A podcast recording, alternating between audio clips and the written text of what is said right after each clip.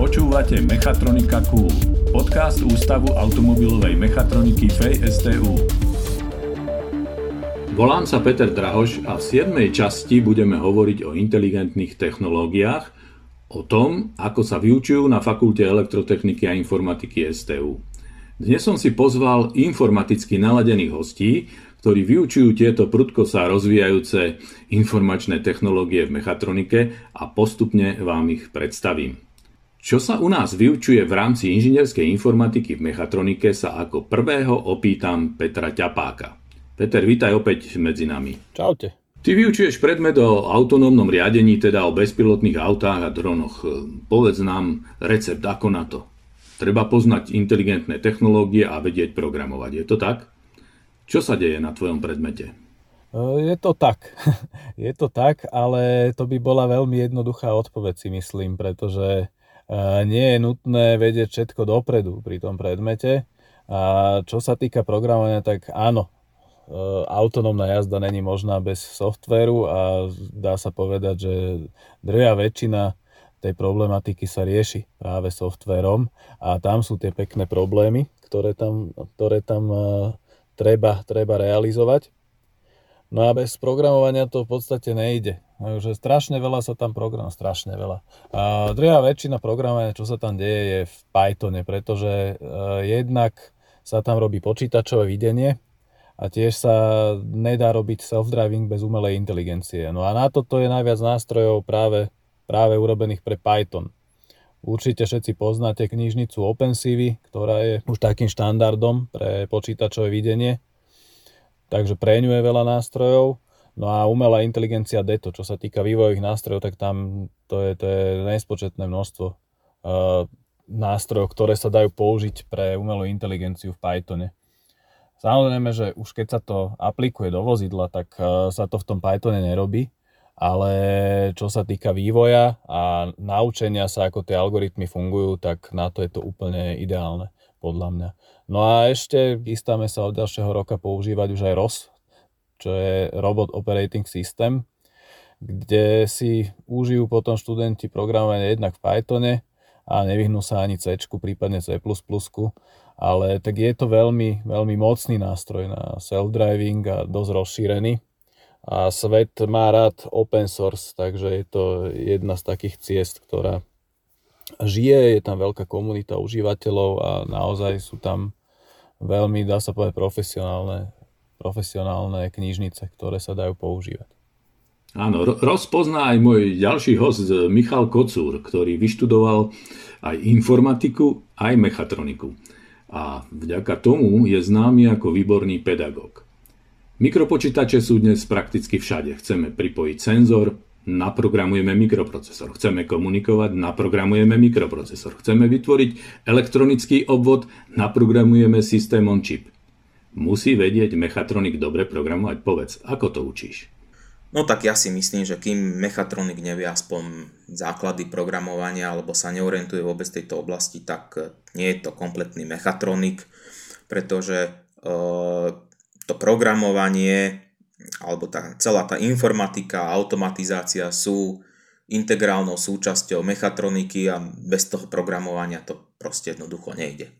Je ale rozdiel, že či sa ten mechatronik chce e, zamerať primárne na informatiku, také tie základy programovania, tie učíme už na tom bakalárskom stupni, ale pre takých informaticky zameraných e, mechatronikov je ideálny tento inžinierský stupeň, kde tých predmetov, kde sa programuje, je oveľa viac v rôznych sférach, či už, e, či už informatiky alebo automatizácie. E, ja sa zameriavam na výučbu práve takýchto mikroprocesorov a systém on chip obvodov, Vyučujem to na predmete vnorené mikropočítačové systémy mechatronike.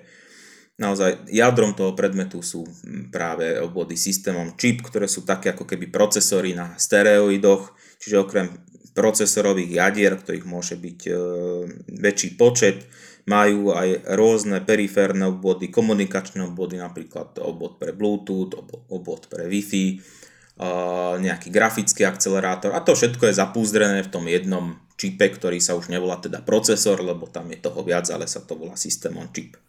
No a na cvičeniach práve pracujeme s takými špeciálnymi obvodmi, ktoré sa volajú FPGA, Field Programmable Gate Array, kde sa takéto, takéto obvody dajú naskladať ako také Lego, čiže my to tam vizuálnym spôsobom pospájame, prepojíme určité digitálne obvody s procesorom pomocou nejakých zberníc, naháčame tam aj nejaké komunikačné moduly, napríklad UART alebo obsluhu pre display a tak ďalej a tak ďalej.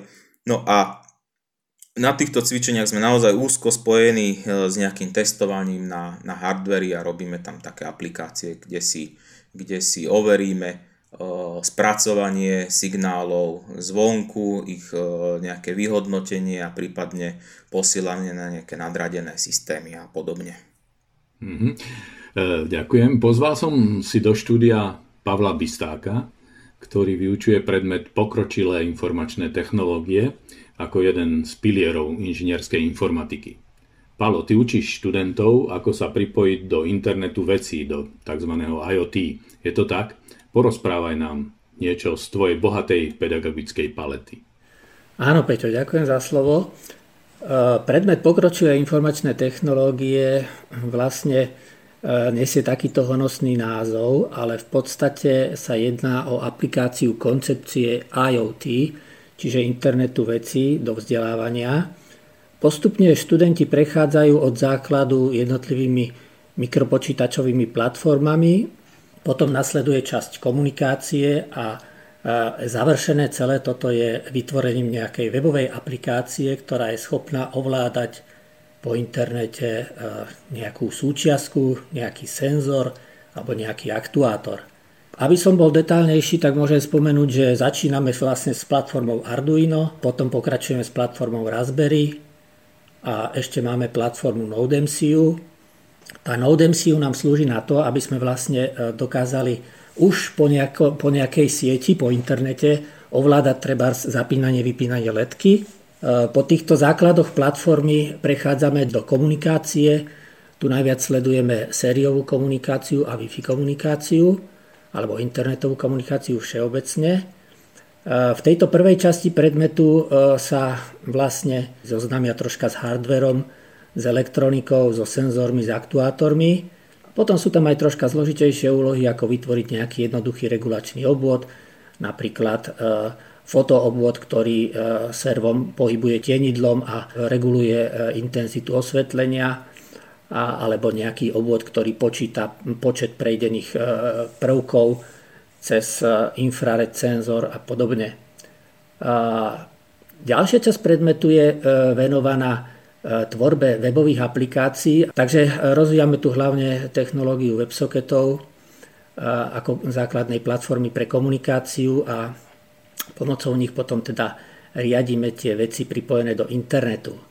Predmet končí záverečným zadaním, ktoré buď to býva individuálne alebo skupinové podľa aktuálnej situácie a väčšinou dostávajú nejaký model auta a ich úlohou je to riadiť e, takéto autičko, reálne autičko, e, riadiť e, vlastne po internete, osadia ho senzormi, Raspberryčkom, prípadne aj Arduinom, keď je to väčší model a vlastne to záverečné zadanie potom integruje všetky tie veci, čo sa naučili na tomto predmete. Ešte by som na záver spomenul, že máme aj iné zaujímavé predmety, nielen tieto pokročilé informačné technológie, máme napríklad telematika a multimédia na mobilných platformách. Tu na, učíme základy vytvorenia nejakej mobilnej aplikácie a tiež, e, tiež vlastne nejakú klient-server architektúru, ktorá vlastne umožní treba vytvoriť nejakú jednoduchú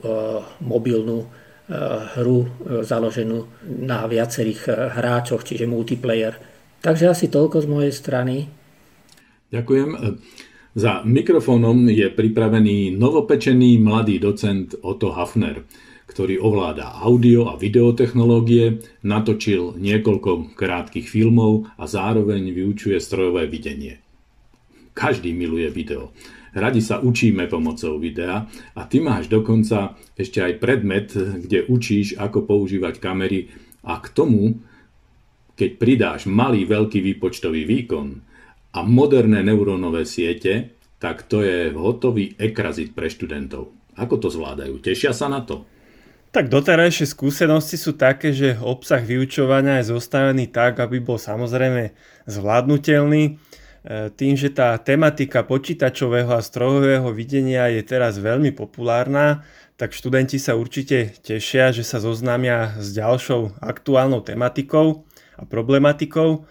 To strojové videnie je v podstate využitie algoritmov počítačového videnia a nejakého kamerového systému na rôzne úlohy. Tie úlohy môže byť napríklad kontrola výrobkov, zistenie polohy, nejaké rotácie, prítomnosť nejakých dielov, kontrola povrchov alebo dokonca aj meranie rozmerov. E, takéto aplikácie sa dajú buď naprogramovať od základu, my v tomto predmete vyučujeme Python, alebo existujú aj rôzne vývojové prostredia, ktoré potom zjednodušujú a urýchľujú vývoj takýchto aplikácií, takže aj s týmto sa oboznámia. No a ešte by som spomenul, že v týchto aplikáciách pre strojové videnie je teraz veľmi moderné využívať aj umelú inteligenciu a strojové učenie, a to najmä na úlohy rozpoznávania, či už nejakých defektov alebo konkrétnych dielov alebo nejakých textúr a podobne. No a tejto problematike sa hĺbšie venuje môj kolega Erik Kučera, takže ten by mohol niečo o tomto povedať. Áno, na tomto predmete e, sa venujeme data science alebo strojovému učeniu, pričom táto problematika je vyučovaná v Pythone, ako aj kolegovia hovorili. A tento predmet je vlastne prvý v rámci inžinierského štúdia a tam s tým Pythonom začíname, takže naučia sa študenti ho tak, tak povediac od nuly a naučia sa v rámci neho aj objektovo orientované programovanie. No a potom prejdeme na využívanie tohto jazyka Python na prácu s neurónovými sieťami, ktoré potom budeme využívať na úlohy klasifikácie alebo regresie a naučíme sa napríklad rozpoznávať číslice, na čo bude zamerané jedno zo zadaní. Erik, ty okrem Pythonu vyučuješ aj 3D engine, virtuálnu a zmiešanú realitu. O tom sme dokonca spolu nahrali jeden podcast. Ale povedz nám, ako toto vyučuješ? Tak tieto 3D enginy sú veľmi obľúbené v rámci našej inžinierskej informatiky v rámci tejto oblasti a vyučujeme dva enginy. Je to engine Unity a potom je to Unreal Engine.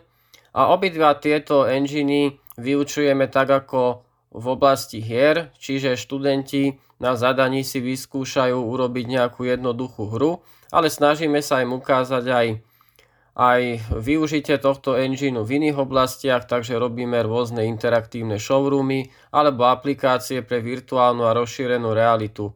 V 3D engine Unity využívame jazyk C Sharp, ktorý sa takisto naučíme od základov, ono je to taká škola hrov sa dá povedať. A potom v Unreal Engine využívame blueprinty, čo je také vizuálne programovanie. Na celkovo táto problematika 3D engineov virtuálne rozšírené a zmiešané reality sa dnes dostáva aj do rôznych aplikácií, ako je ovládanie strojov a zariadení, prediktívna údržba v medicíne alebo aj v tréningu operátorov výroby a to už je taká problematika, ktorá nám zasahuje do štvrtej priemyselnej revolúcie Industry 4 a na to si už ty, Peter, väčším odborníkom.